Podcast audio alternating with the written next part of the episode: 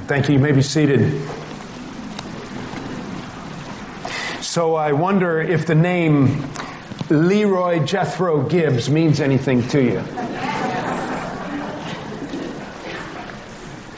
He's the, the main player in a TV drama series that I probably from the pulpit shouldn't admit, admit that I watched.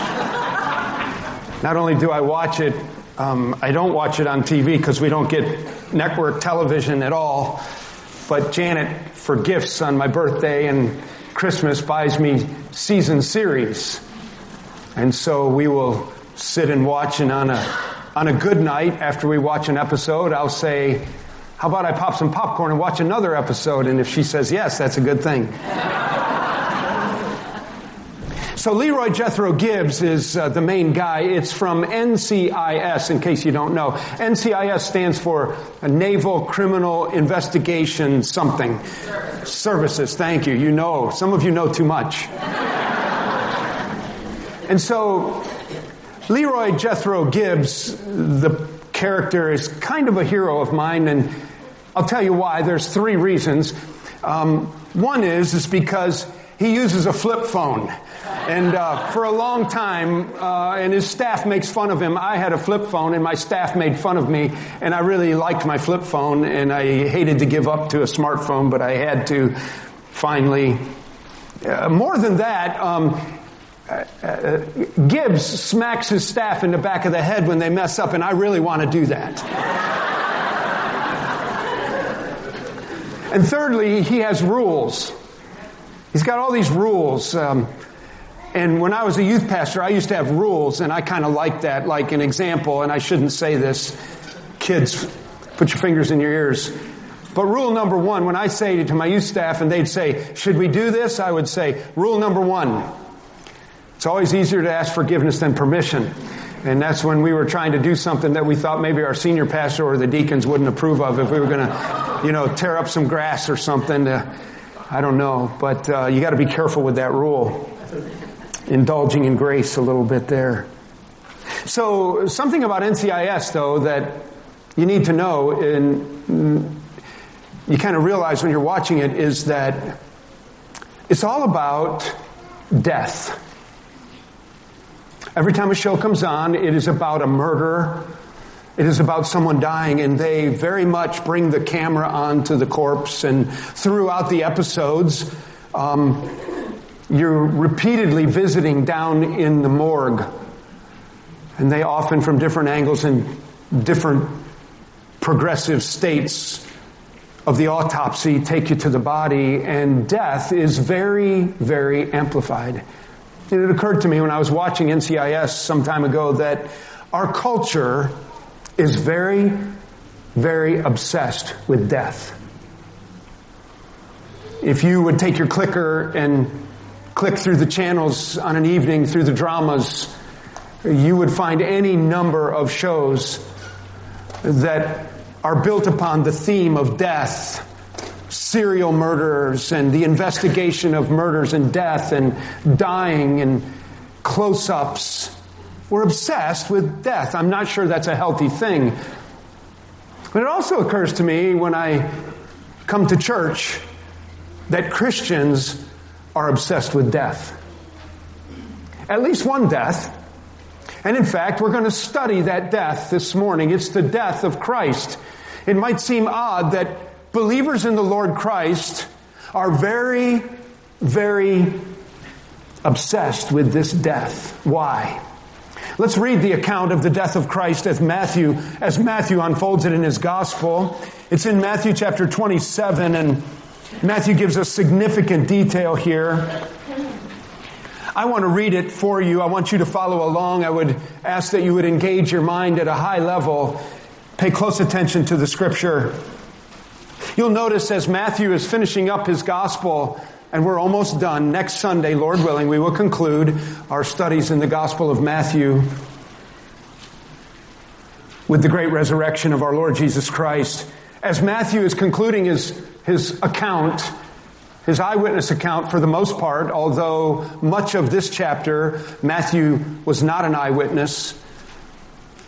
Um, his chapters get really long. There's 66 verses, for example, in chapter 27. Matthew is going into extensive detail on the final hours of the life of our Lord Jesus. We're going to pick it up with verse 27 in chapter 27. If you have an electronic version, you'll want to click on to the ESV translation. That's what I'm reading. Follow along in your copy of God's Word and and by design, let's just take our time and read this extensive passage of Scripture detailing the death of Christ. Verse 27, Matthew 27. And then the soldiers of the governor took Jesus into the governor's headquarters and they gathered the whole battalion before him. And they stripped him. and They put a scarlet robe on him. And twisting together a crown of thorns, they put it on his head and they put a reed in his right hand. And kneeling before him, they mocked him, saying, Hail, King of the Jews! They spit on him and they took the reed and they struck him on the head. And when they had mocked him, they stripped him of the robe and they put his own clothes on him and they led him away to crucify him. As they went out, they found a man of Cyrene, Simon by name. They compelled him, this man to carry his cross, and when they came to a place called Golgotha, which means place of a skull, they offered him wine to drink mixed with the gall, but when he tasted it, he would not drink it. And when they had crucified him, they divided his garments among them by casting lots. And then they sat down and they kept watching over him there.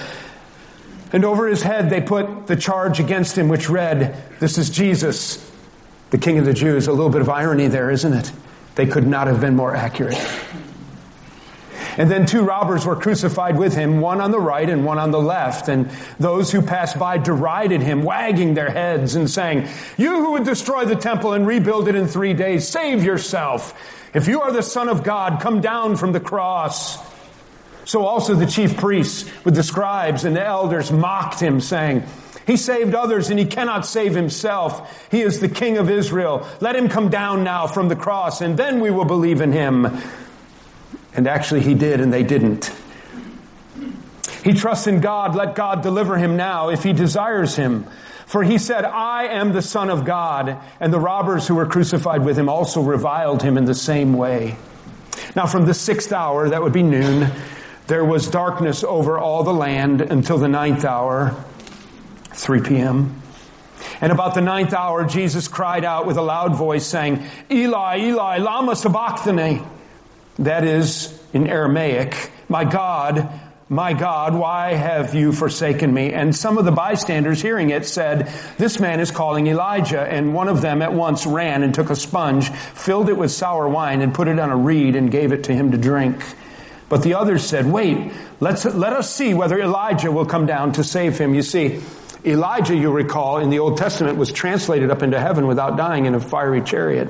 And so they believed that he would return at some point. They thought that our Lord was saying, Elijah, when he was speaking in Aramaic, my God, my God, Eli, Eli. Perhaps our Lord's lips and tongue were so swollen and dried out that he couldn't speak clearly. Verse 50, and Jesus cried out again with a loud voice, and he yielded up his spirit. And behold, the curtain of the temple was torn in two from top to bottom, and the earth shook, and the rock split. The tombs also were opened, and many bodies of the saints who had fallen asleep were raised. And coming out of the tombs after the, his resurrection, they went into the holy city and appeared to many. And when the centurion and those who were with him keeping watch over Jesus saw the earthquake and what took place, they were filled with awe, and they said, Truly, this was the Son of God. There were also many women there looking on from a distance who had followed Jesus from Galilee, ministering to him, among whom were Mary Magdalene and Mary, the mother of James, and Joseph, and the mother of the sons of Zebedee. And when it was evening, there came a rich man from Arimathea named Joseph, who also was a disciple of Jesus. He went to Pilate and asked for the body of Jesus.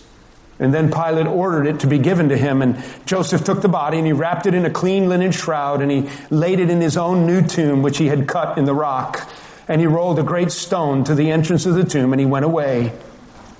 And Mary Magdalene and the other Mary were there sitting opposite the tomb. The next day, that is, after the day of preparation, the chief priests and the Pharisees gathered before Pilate and they said, Sir, we remember how that impostor said while he was still alive, after three days I will rise. Therefore, order the tomb to be made secure until the third day, lest his disciples go and steal him away and tell people, he has risen from the dead, and the last fraud will be worse than the first. Pilate said to them, You have a guard of soldiers, go make it as secure as you can. So they went and they made the tomb secure by sealing the stone and setting a guard. What an incredible story detailing the death of our Lord Jesus. It occurred to me in my study and preparation over the last couple weeks for this that there, there are multiple messages here we're only going to have one. So what I want to do is I want us to kind of step back now from the passage and I want to look at it kind of at arm's length. And I want us to observe some realities about the death of Christ. The first being, number one, and it will help you, I think, to use your notes, but the first reality is that in the death, that the death of Christ was unmistakable. It really happened. In other words, don't ever say this. Don't ever say, well, maybe he wasn't really dead. One of the things that Matthew does so well is he details so many eyewitnesses and people who with authority could say he was dead. There's no doubt about it. You see, there's some popular theories that go around. One of them is called a swoon theory. It is that well, maybe he didn't really die. They crucified him and they took him down and he really wasn't on the cross that long. And, and even though they jabbed him with a spear in his side and outpoured water mixed with blood and they wrapped him, they put him in the tomb, he got in the tomb and, and maybe he, the coolness and the rest and he resuscitated and he came around and he started feeling better. And maybe the disciples broke into the tomb and, and uh, got him free and then they nursed him back to life. That's why the guards were so concerned about the, them faking some kind of resurrection. I want to tell you something. When you look at the facts and when you look at the account of the death of Christ, that is just utter nonsense. And one of the things that you never want to hear yourself say is, well, maybe he didn't really die. You see, what people are after there is they don't want to face the reality of the resurrection. They, they don't want to face the reality of the power and authority of God. They don't want to face the truthfulness of God's word. They don't want to acknowledge that Jesus is the Christ and that he would make demands upon our lives. And so they will come up with all kinds of nonsense to undermine the reality of what's really happening here. For example, let's just run down a list of the eyewitnesses. It's unmistakable. The death of Jesus Christ is unmistakable. He really died. The first person, first group of people that would know that, letter A, is the executioners would know that he was dead. The executioners. Now, Matthew doesn't so much detail the account of the executioners. In, in verse 50, um, it says, and Jesus cried out again with a loud voice, so there was some strength in him still. And then he yielded up his spirit. He at that point died. You need to understand, I think Peter in Acts chapter 2 in preaching in Jerusalem after the resurrection accuses the Jews of murdering Jesus. And you can think of it that way and they executed him. They put him on the cross. It was their intent to murder him. But you need to understand in the middle of all of this that God and Jesus were absolutely in control and that at exactly the right time our Lord gave up his life at that point. They, it wasn't the nails that killed him. It wasn't the spear that killed him he, at that moment, yielded up his life. The plan of God was complete, it was done, and he was absolutely in control every nanosecond of the entire executionary process. But when you look up at verse 36, after they had cast lots and divided his coat, which was evidently a seamless garment, the Bible tells us, so it was a, a piece of fabric that was valuable, they either threw some dye down or they draw, drew straws or, you know, pick a number between 1 and 10. Anyway, they figured out who got to keep the garment. They didn't want to cut it up. It was a good piece. Then it says in verse 36, then they sat down and they kept watching over him there.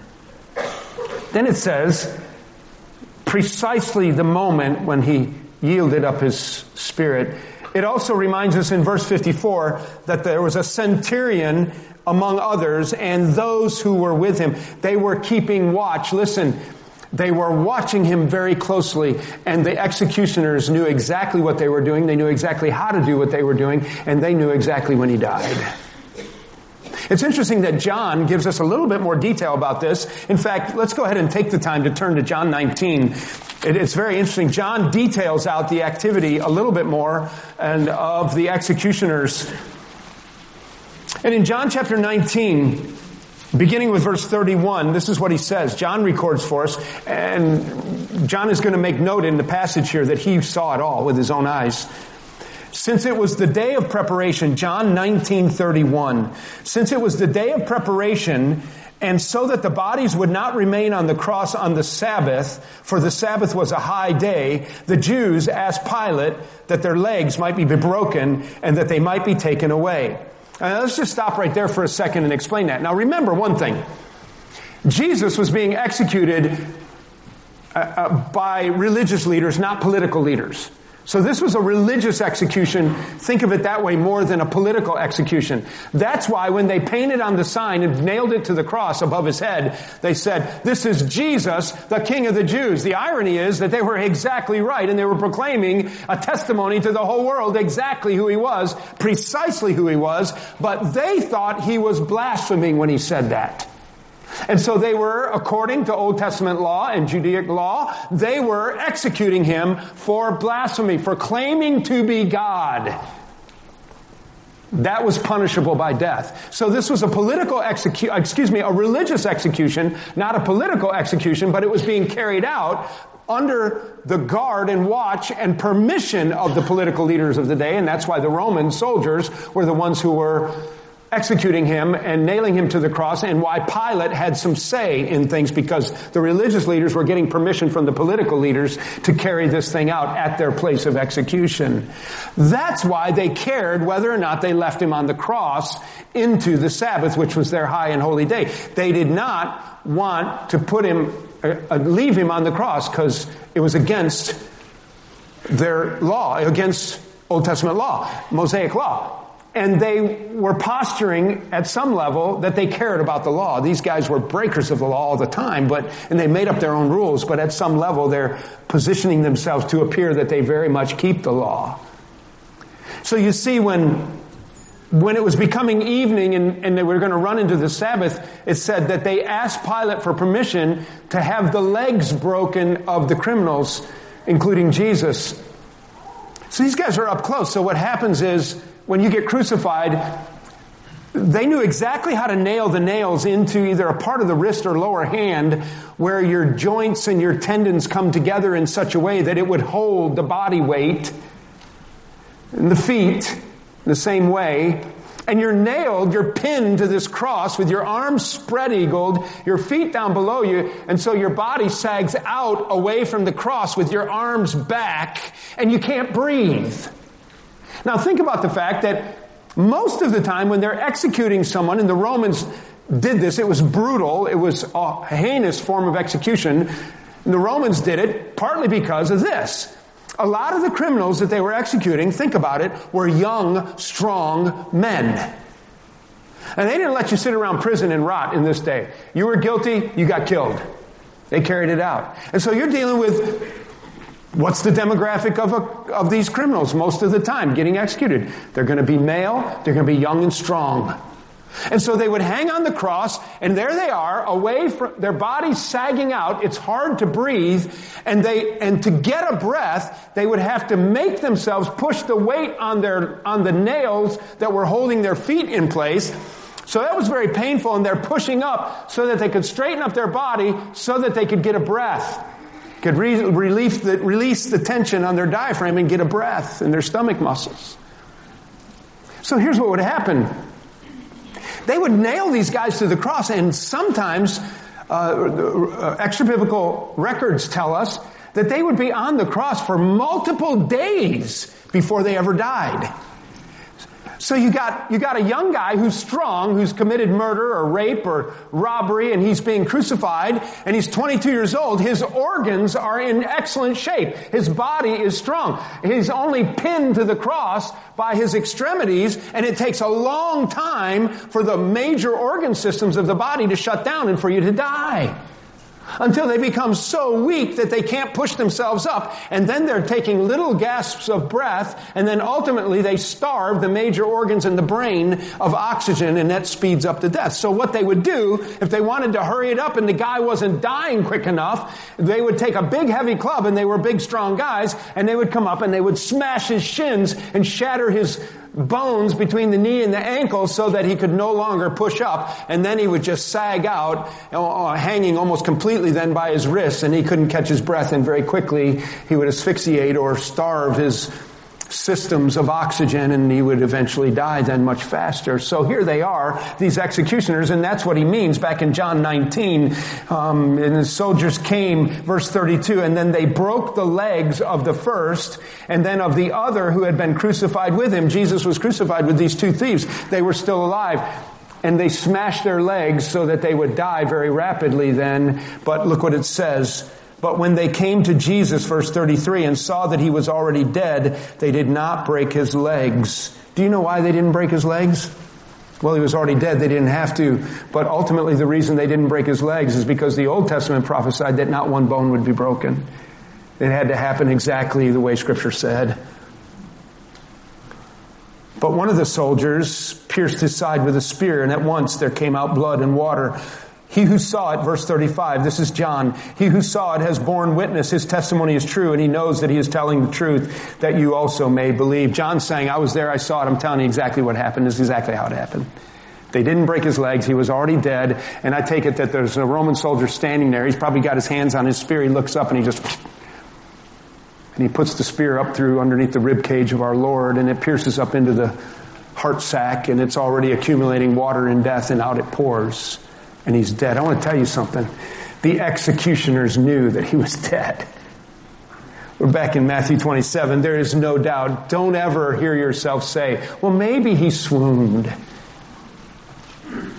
Listen, Joseph of Arimathea knew that he was dead, and let's click these off. It's kind of interesting to think about what they saw and the position with which they approached the crucifixion. But we have some important spiritual realities that we want to get to in the time that we have. Joseph of Arimathea knew that he was dead. 27, 57. And when it was evening, there came a rich man from Arimathea named Joseph, who also was a disciple of Jesus. He went to Pilate and he asked for the body of Jesus and then Pilate ordered it to be given to him and Joseph took the body and he wrapped it in a clean shroud and he laid it in his own new tomb which he had cut in the rock. He was evidently a wealthy man and then he put a stone there to keep out animals and so forth grave robbers. Joseph of Arimathea is the one who went, reached up, and I assume with the assistance of the soldiers at some level, uh, unhooked him from the cross and took him in his hands. He knew he was dead. You know what's interesting about Joseph of Arimathea? This passage, by the way, is packed with irony. I've already referenced the irony of them mocking him for being the king of the Jews when that's exactly who he was. You couldn't make a more truthful statement. But they thought they were mocking him when really they were proclaiming a testimony. Uh, another interesting irony is, um, I, I, just forgot. Um, third service. Um, forgive me. Joseph of Arimathea, uh, here it is. Joseph of Arimathea, um, he was a, he was a Pharisee. He was a religious ruler. And and it says, not in Matthew's account, but it, it says in uh, Luke's account, chapter 23, it says that he was a good and righteous man. You can look it up in Luke 23. It says that Joseph of Arimathea was a good and righteous man and that he was looking for the kingdom and that he had not consented to the death on a cross for Jesus. In other words, evidently Joseph of Arimathea was actually part of the council or he was in attendance at the council when they voted whether or not to crucify him and he refused to, he refused to do that. He now cares so much about our Lord that in death he wants to place him in his own tomb. Here's the point that I made of interest. In John 19, where we were just a minute ago, you don't have to turn there, but it says there that Nicodemus also, who had come to our Lord by night, assisted Joseph in taking him down off the cross. And Nicodemus was a Pharisee. Here's the irony that I just forgot now I remembered. Isn't it interesting that two Pharisees who were, who were afraid to identify with our Lord Jesus in his life become emboldened in his death and they are caring for our Lord's body off the cross. Where are the disciples? The disciples have fled. They're not even there. Evidently, John is the only one who's the eyewitness. Maybe some others hid behind rocks and watched. I don't know.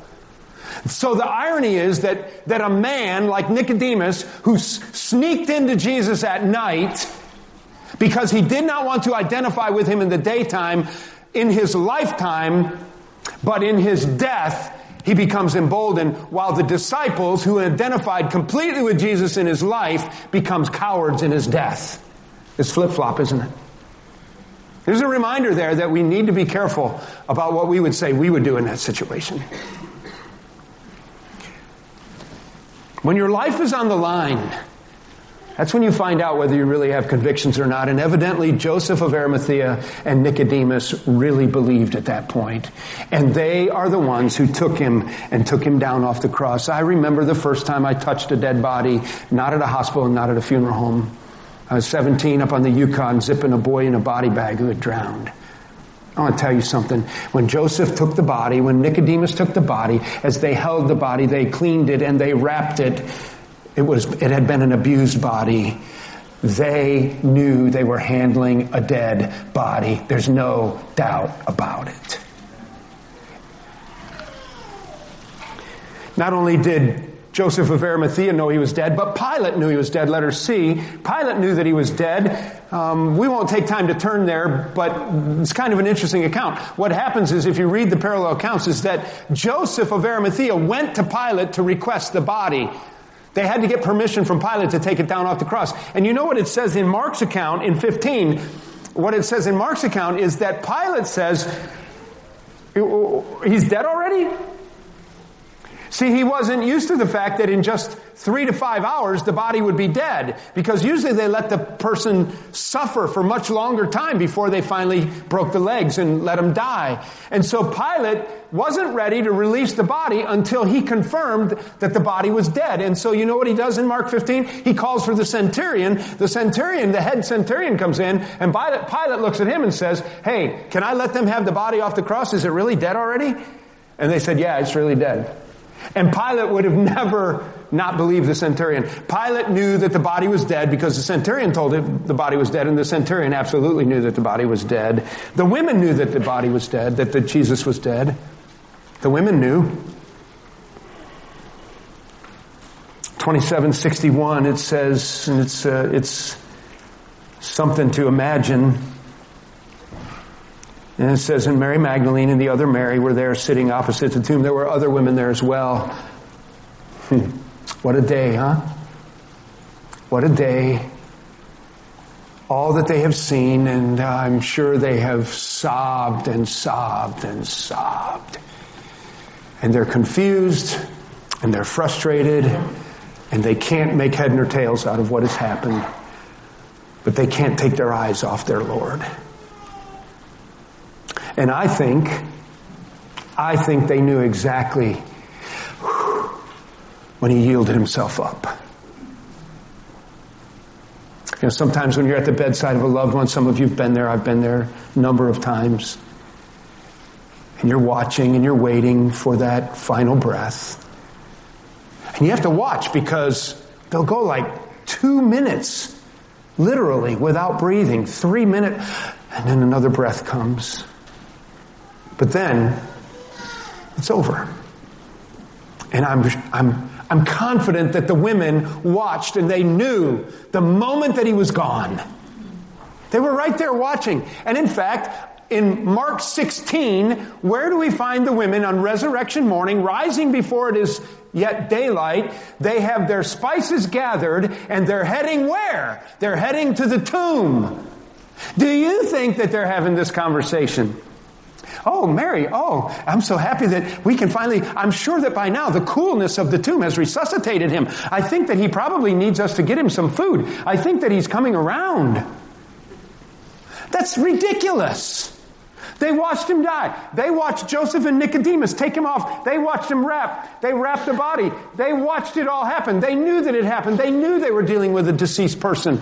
And when they were going on resurrection morning to the tomb, there wasn't one iota of a thought in their mind that he was alive. They thought he was dead. They were taking spices to cover the odor of decay and they were talking among themselves about how in the world are we going to get him in the tomb, get the, get in access to the body. The women knew that he was dead. The disciples knew that he was dead. The disciples knew that he was dead. In fact, on resurrection morning, when Jesus first reveals himself to a woman and tells him, tells her to go tell the men, their response, one of them, you don't have to turn there, one of their response in Mark 16, 11 is that when they heard, they would not believe. And Luke's account says that when the women told him that he was alive, they thought it was utter nonsense. Why? Because they knew he was dead. Not so much because they saw. They ran for their lives. They knew what the Jews were going to do to him, and they didn't want it to happen to them. And in fact, later, after the resurrection, when our Lord appears to the disciples, where are they? They're hiding in, the, in a room somewhere, up in an attic, under a table with the doors and windows barred, because they're afraid that they're going to get killed next, because they knew exactly what they did to Jesus. They killed him. There's no doubt in their mind, no doubt whatsoever. The chief priests and the guards have kind of already emphasized that. In verses 28, in chapter 28, after the resurrection, they come up with this conspiracy theory. You can also notice in 27 verse 62 that they talked about the fact that he might fake his resurrection or somehow the disciples might fake the resurrection. They had him locked in a tomb in the, so all of them knew exactly where the body was and they knew that the body was dead. There's no doubt about it. And so what do we have here? We have the record of the crucifixion unmistakably establishing the death of Christ, which creates a witness list being prepared to authenticate the literal bodily resurrection of our Lord that is only hours away. They knew he was dead, but people want to undermine the death of Christ so that they can undermine the resurrection of Christ. Listen, just don't ever say, well, maybe he didn't really die. It doesn't fit the facts. Secondly, the death of Christ, not only was it unmistakable, but the death of Christ was unavoidable. Uh, the death of Christ was unavoidable. Here's another thing that people sometimes wonder about. Why did God do it this way? I mean, God is an infinite God. Couldn't God have an infinite number of ways to provide a salvation for people? How is it that this had to happen? And if he did do it another way, couldn't he have done it in such a way that it wasn't so painful? Well, let's just think about this for a minute. Listen, it was unavoidable. Don't ever say there might have been an easier way because this is exactly the way it was supposed to be and there is only one right way and this is the perfect plan of God. First of all, you need to understand that it happened this way. Why did it happen this way? It happened this way because sin demanded it. Sin demanded it. What do I mean by that? Listen, Romans 6:23 says what? For the wages of sin is death. The wages of sin is death. And one thing you need to understand that the reason Jesus died is because he was taking responsibility for the sin of the world. And God has a universal spiritual law that anywhere there's sin, there's death. That's why we die, people. I'm talking about this body, pulse, you're gonna die. Everybody in this room is going to die. I know we don't like to think about it. I know it seems far away. It's not that far away. If I live to be 80, that would be pretty good. If I live to be 80, that's 23 years. I've been the pastor of this church for 23 years. Folks, I'm not going to be here much longer. You got to start thinking about your next pastor. 23 good years. I might be able to crank it here at 78, 79, but probably not 80. I got to just cut wood then.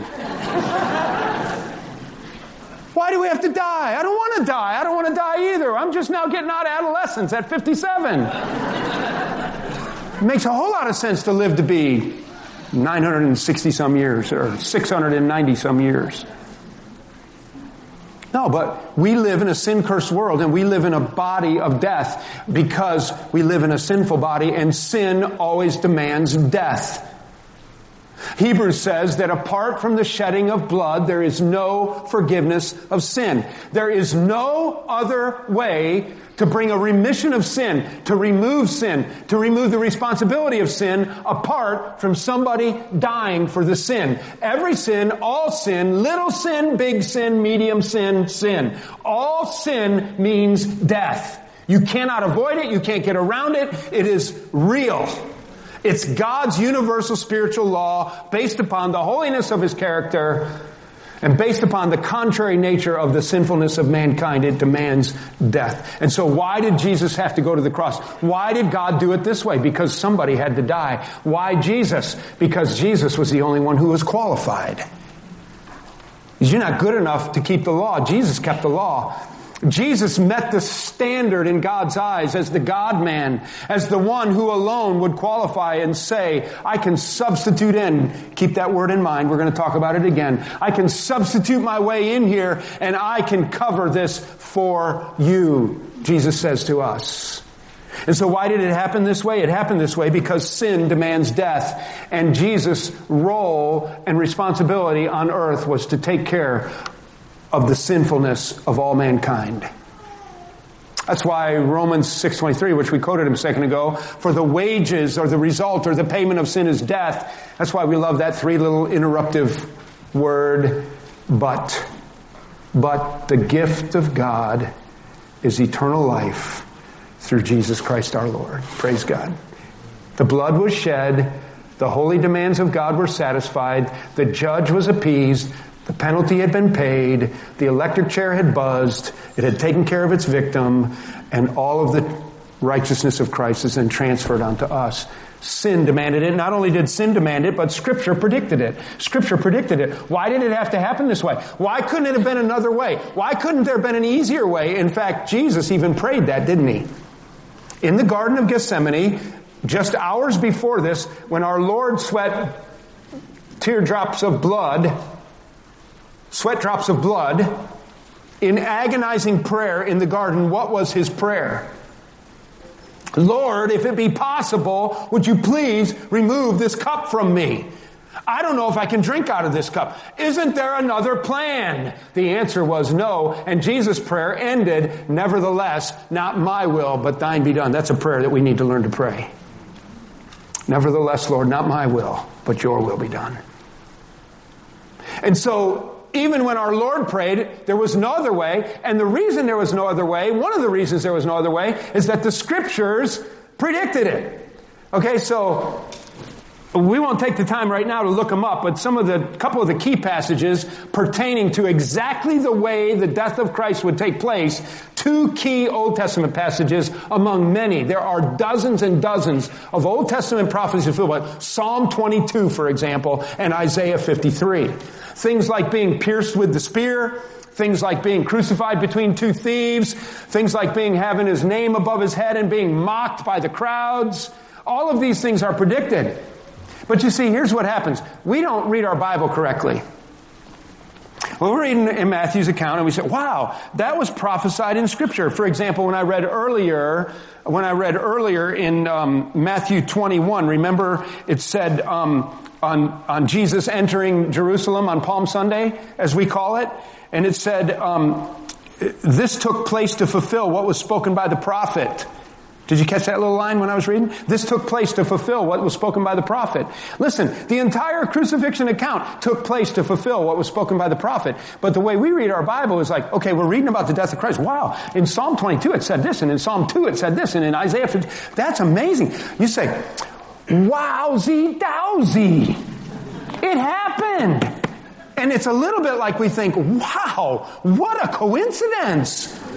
Or you can't really, you don't really want to say that because you know it's not a coincidence. The Bible is authored by the Holy Spirit, guided as He guided men to write the Scripture, and you know that it's truth. But you you kind of think, wow, aren't we lucky that it all kind of turned out just right? That's not how you read Scripture. Here's how you read Scripture.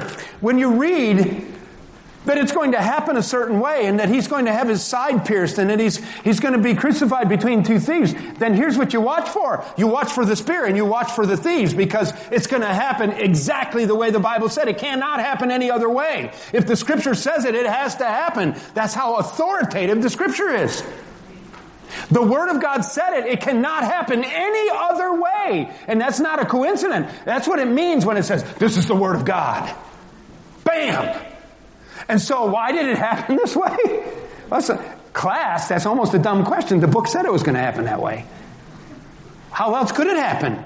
Other than exactly the way it said it was going to happen. And it's a very interesting Sunday school class to take the marker board, or you could use PowerPoint if you're cool, and you could make a list of dozens and dozens of prophecies that are fulfilled in Christ, in the death of Christ. Jesus himself said three times in Matthew, didn't he? I'm going down to Jerusalem and there they will crucify him, crucify me, but on the third day I will rise again. Jesus himself said it, it had to happen. It could not, it could not happen any other way.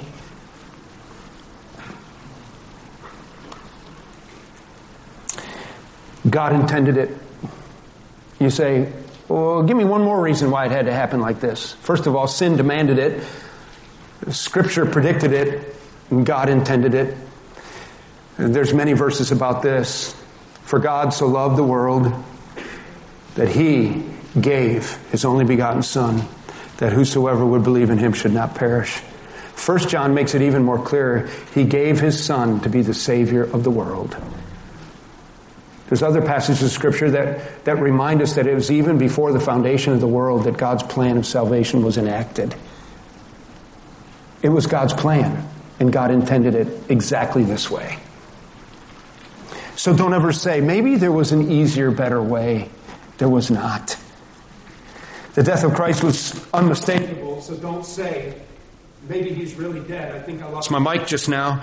Maybe he wasn't really dead. The death of Christ was unavoidable, so don't say maybe there was an easier way. Thirdly, let's look and see that surrounding the events of the crucifixion, there are many unexplainable things that happen. In the death of Christ, there is the unexplainable. So don't say, there are natural explanations. Don't say, oh, I can tell you what happened there. No, you can't. It happened exactly like this. In fact, Matthew is the one who lists most of the unexplainable things that happened. It's pretty remarkable. Notice, uh, it starts with verse 50. Let's let our eyes go back to the text at verse 50. And Jesus cried out again with a loud voice and he yielded up his spirit. And behold, the curtain of the temple was torn in two from top to bottom and the earth shook and the rocks were split. The tombs also were opened and many bodies of the saints who had fallen asleep were raised and coming out of the tombs after his resurrection, they were, they went into the holy city and they appeared to many. You see, people have an issue with the reality of the supernatural even in scripture and the power of God to do whatever God wants to do. I mean, there's any number of illustrations we could go to. People are always looking for natural explanation. Okay, uh, on a simple term, for example, the story of Jonah and the great fish. So it says God created a fish. They chunk Jonah out of the boat. The fish swallows Jonah, swims around for three days. He's in the belly of the fish for three days and three nights as a type of Christ, and he gets spit up on dry ground. And people do all kinds of research about some Norwegian fisherman that got swallowed by a white whale or something and lived for two and a half days before they caught the fish and cut it open, and the guy was bleached out, but he's still alive. So therefore, the Bible could have maybe happened. And so we kind of try to fit the Bible to fit our natural understanding of things. And you take Moses and the crossing of the Red Sea. So Israel is being chased and Moses is their leader and they're being chased in the wilderness and they come and they're trapped. They got desert to the north, desert to the south, the Red Sea to their back, Pharaoh's army crushing in on them straight ahead, the cloud and dust of the armies coming after them. They have nowhere to go. They look up and God parts the sea and some meteorological scientist somewhere says, oh, in that part of the country at certain times of the year, there's these like really strong windstorms and the wind is capable of heaping up the water and drying out the ground and this windstorm happens happened to pop up just at the right time. And so we have documented that these windstorms can actually move water and and it's like, you're nuts, man. I'll tell you what happened. It happened exactly the way the Bible says. That God moved through his servant Moses and he performed a feat that we have no, for which we have no explanation. And I am not embarrassed to say, I believe every ounce of that story. I think it's a great story. And I think you ruin it when you think some scientist can figure out how it happened because he can't. And so we have in the death of Christ, that same kind of mentality comes to the crucifixion story. Well, let me tell you what happened. It could have happened this way, and then it could have happened that way, and then this could have happened. And I'm telling you, no, there was unex- there were unexplainable events. Here's a list of them. First of all, he yields himself, doesn't he? One of the first unexplainable things we see is in verse 50 where he yielded his spirit. We've already talked about that a little bit.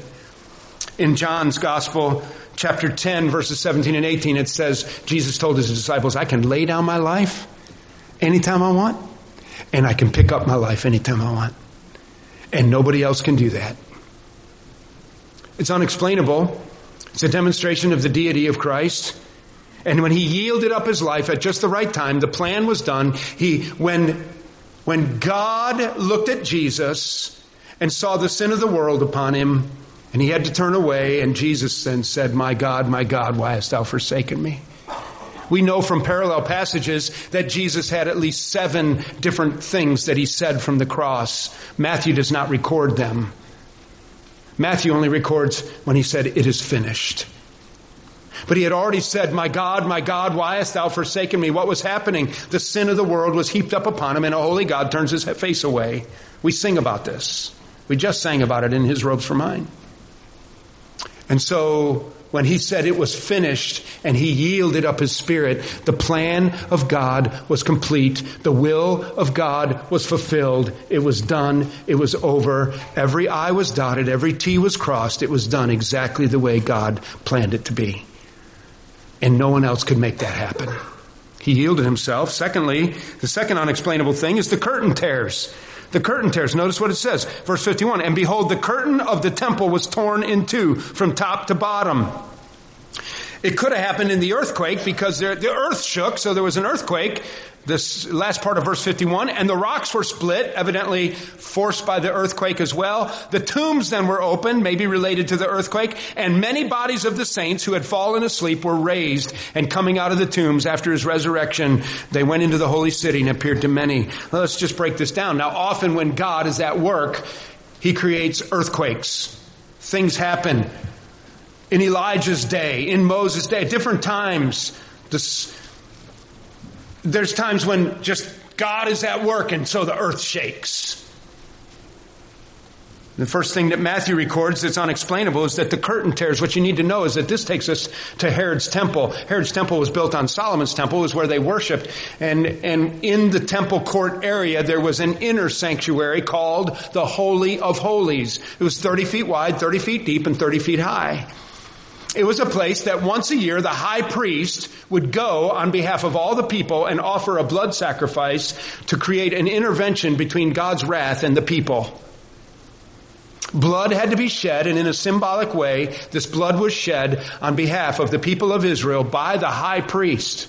Extra biblical literature tells us that it was so serious to go into the Holy of Holies where God was that they would sew bells to the hem of his robe, his priestly robe, and they would tie a rope around his ankle because if he went in there with unclean hands or an unclean heart, God would strike him dead a little bit as a resemblance of, of the, the teetery ox cart. Remember that? And the, and the Ark of the Covenant back in Samuel's day and they're moving the Ark of the Covenant and it starts to tip off the cart and the guy reaches up to, to hold it, to steady it, and shabam, he's dead. You don't mess with the holiness of God like that. You don't touch it. And so the high priest would go into the Holy of Holies, this 30 by 30 by 30 cube, and there he would intercede on behalf of the people and their sinfulness for yet another year. And God would hold back his wrath and judgment on sin. The front of that Holy of Holies was evidently covered not with a wall or doors, but with a huge curtain or a veil.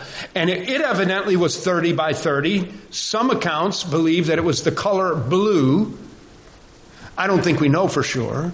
They say it was the thickness of a man's wrist. So it was a fabric 30 by 30, the thickness of a man's wrist, which would make it very, very heavy they say you could hook ox teams to it on the corners and pull and you couldn't tear it.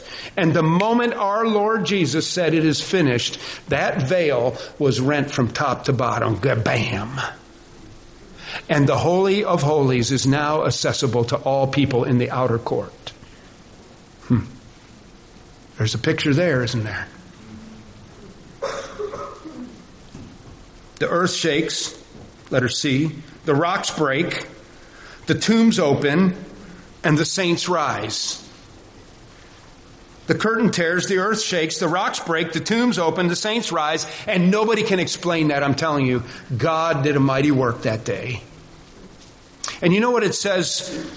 Now, Matthew brings it all together as though all of this happened in succession. But if you look closely at the text, it says on verse 53, because everybody wants to know about these people that rise from the dead. And you know what I say? You got to ask Shoopy after church. He'll tell you about it. The Bible doesn't say. This is all it says. This is all it says right here. So you're an expert on it.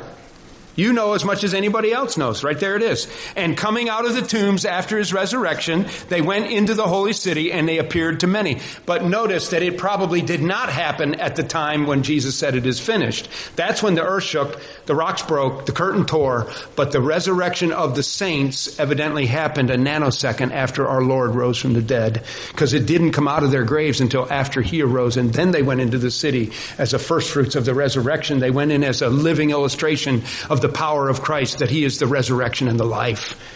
I don't know what else to make of that. How long did they live, Pastor Van? I have no idea.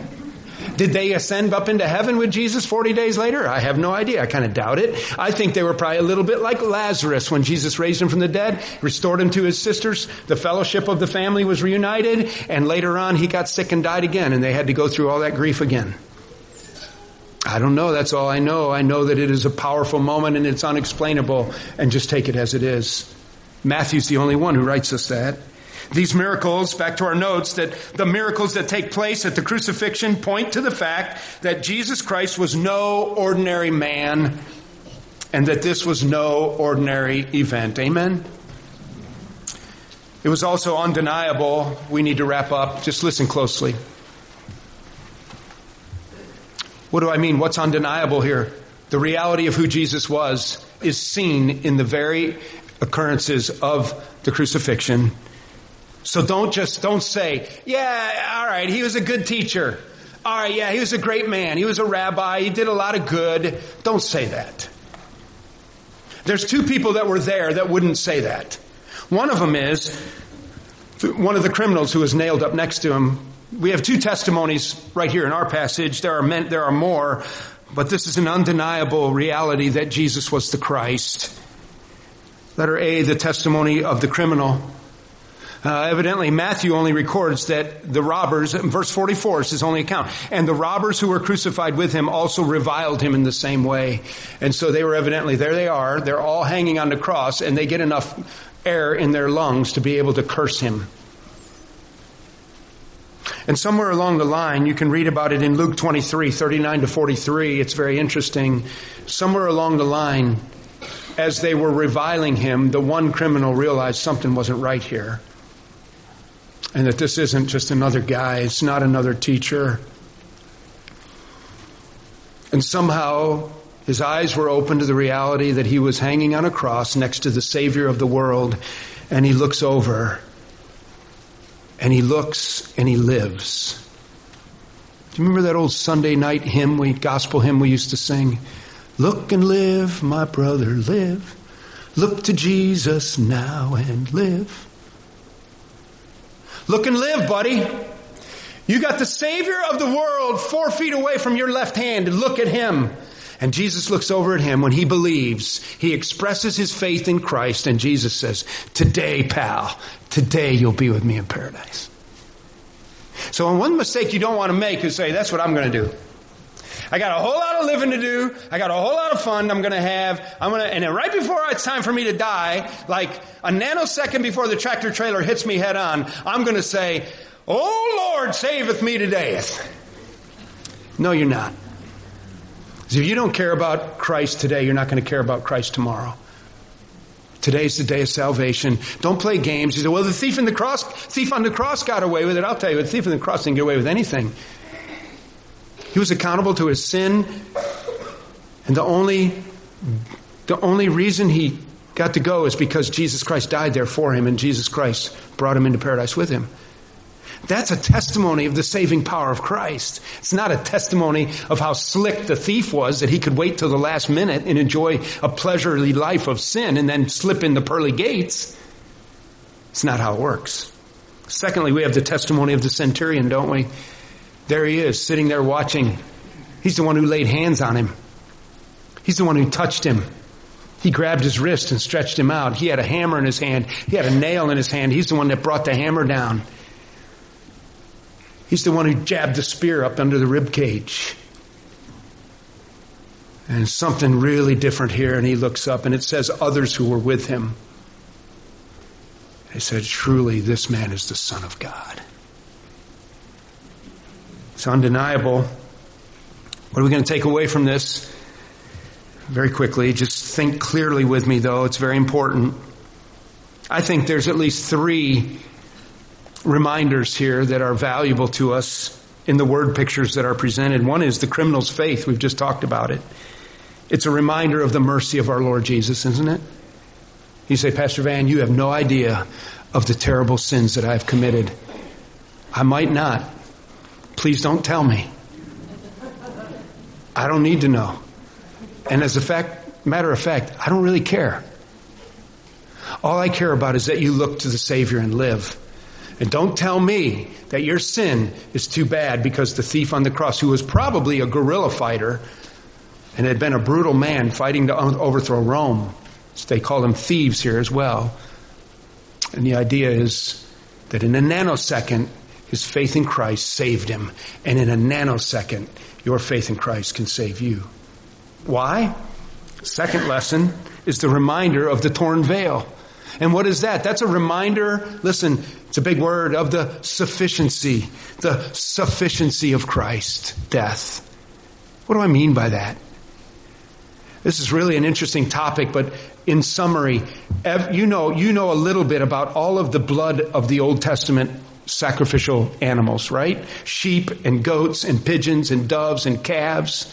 And they slaughtered and they slaughtered and they slaughtered and they slaughtered and it was all symbolic. And, and the high priest would go in and even on behalf of the entire nation make a sacrifice in the Holy of Holies.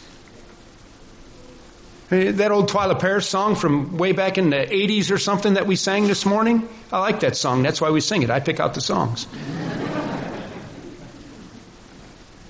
His only son. He's writing, O Lamb of God sweet Lamb of God. Why do we call Jesus the Lamb of God? We just sang it. Because he went to the cross and he once and for all did what all of the sum cumulative sacrifices of the Old Testament could not do. That's what the book of Hebrews is arguing. That all of those sacrifices were inadequate, but the blood of one lamb could take care of everything. It was a sufficient death. You no longer needed a high priest to sacrifice for you. And so when the veil is rent, it's a, it's an image of the fact that salvation is complete. It's done. It's sufficient. Finally, number three, Joseph's tomb. It's a reminder of the substitutionary death of Christ. The substitutionary death of Christ.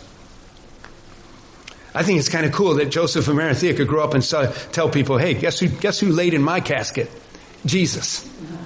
Do you know that all of us who are in Christ can say the same thing? Guess who went into my tomb? Guess who took care of my dead bones? Guess who filled my tomb so I don't have to go there, who died for me so I don't have to die? He substituted in my place. Amen. Praise God for this detailed account. Do you understand a little bit better now why we're obsessed with this death? Why we will wake up on a beautiful Sunday morning, even though it's freezing out still with snow, and we'll take a shower and put on smelly goo and kind of put on halfway good clothes, unless you're Kevin Tucker. And go to church and talk about the precious blood. What kind of weird people are you? Are you a cult? Are you obsessed with death that you would sing songs about blood? No, no, no. We are the thief on the cross.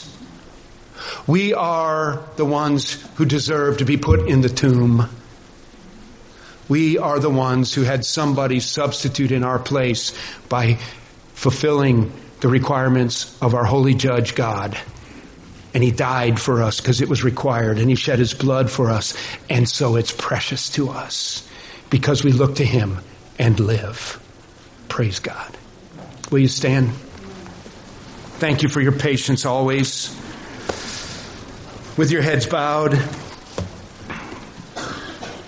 Did you ask yourself if you understand the substitutionary death of Christ once and for all, that He did for you what you couldn't do for yourself, and you acknowledge your sinfulness before a holy God, and you tell God that you are trusting in the finished work of Christ, that He has satisfied the demands of God's wrath for you, paid the penalty for your sin, and now you tell Him, God, I know I'm a sinner.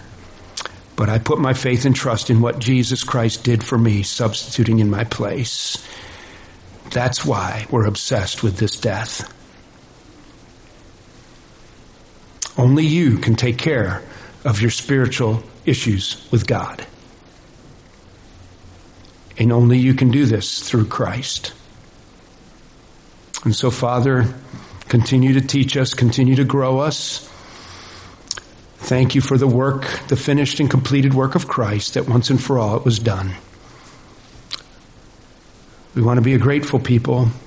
We want a people who live out now the claims and the teachings of Christ. We rejoice in this death and all that it means to us. In Jesus' name I pray, committing ourselves to you for another week, should you tarry. Amen. Amen.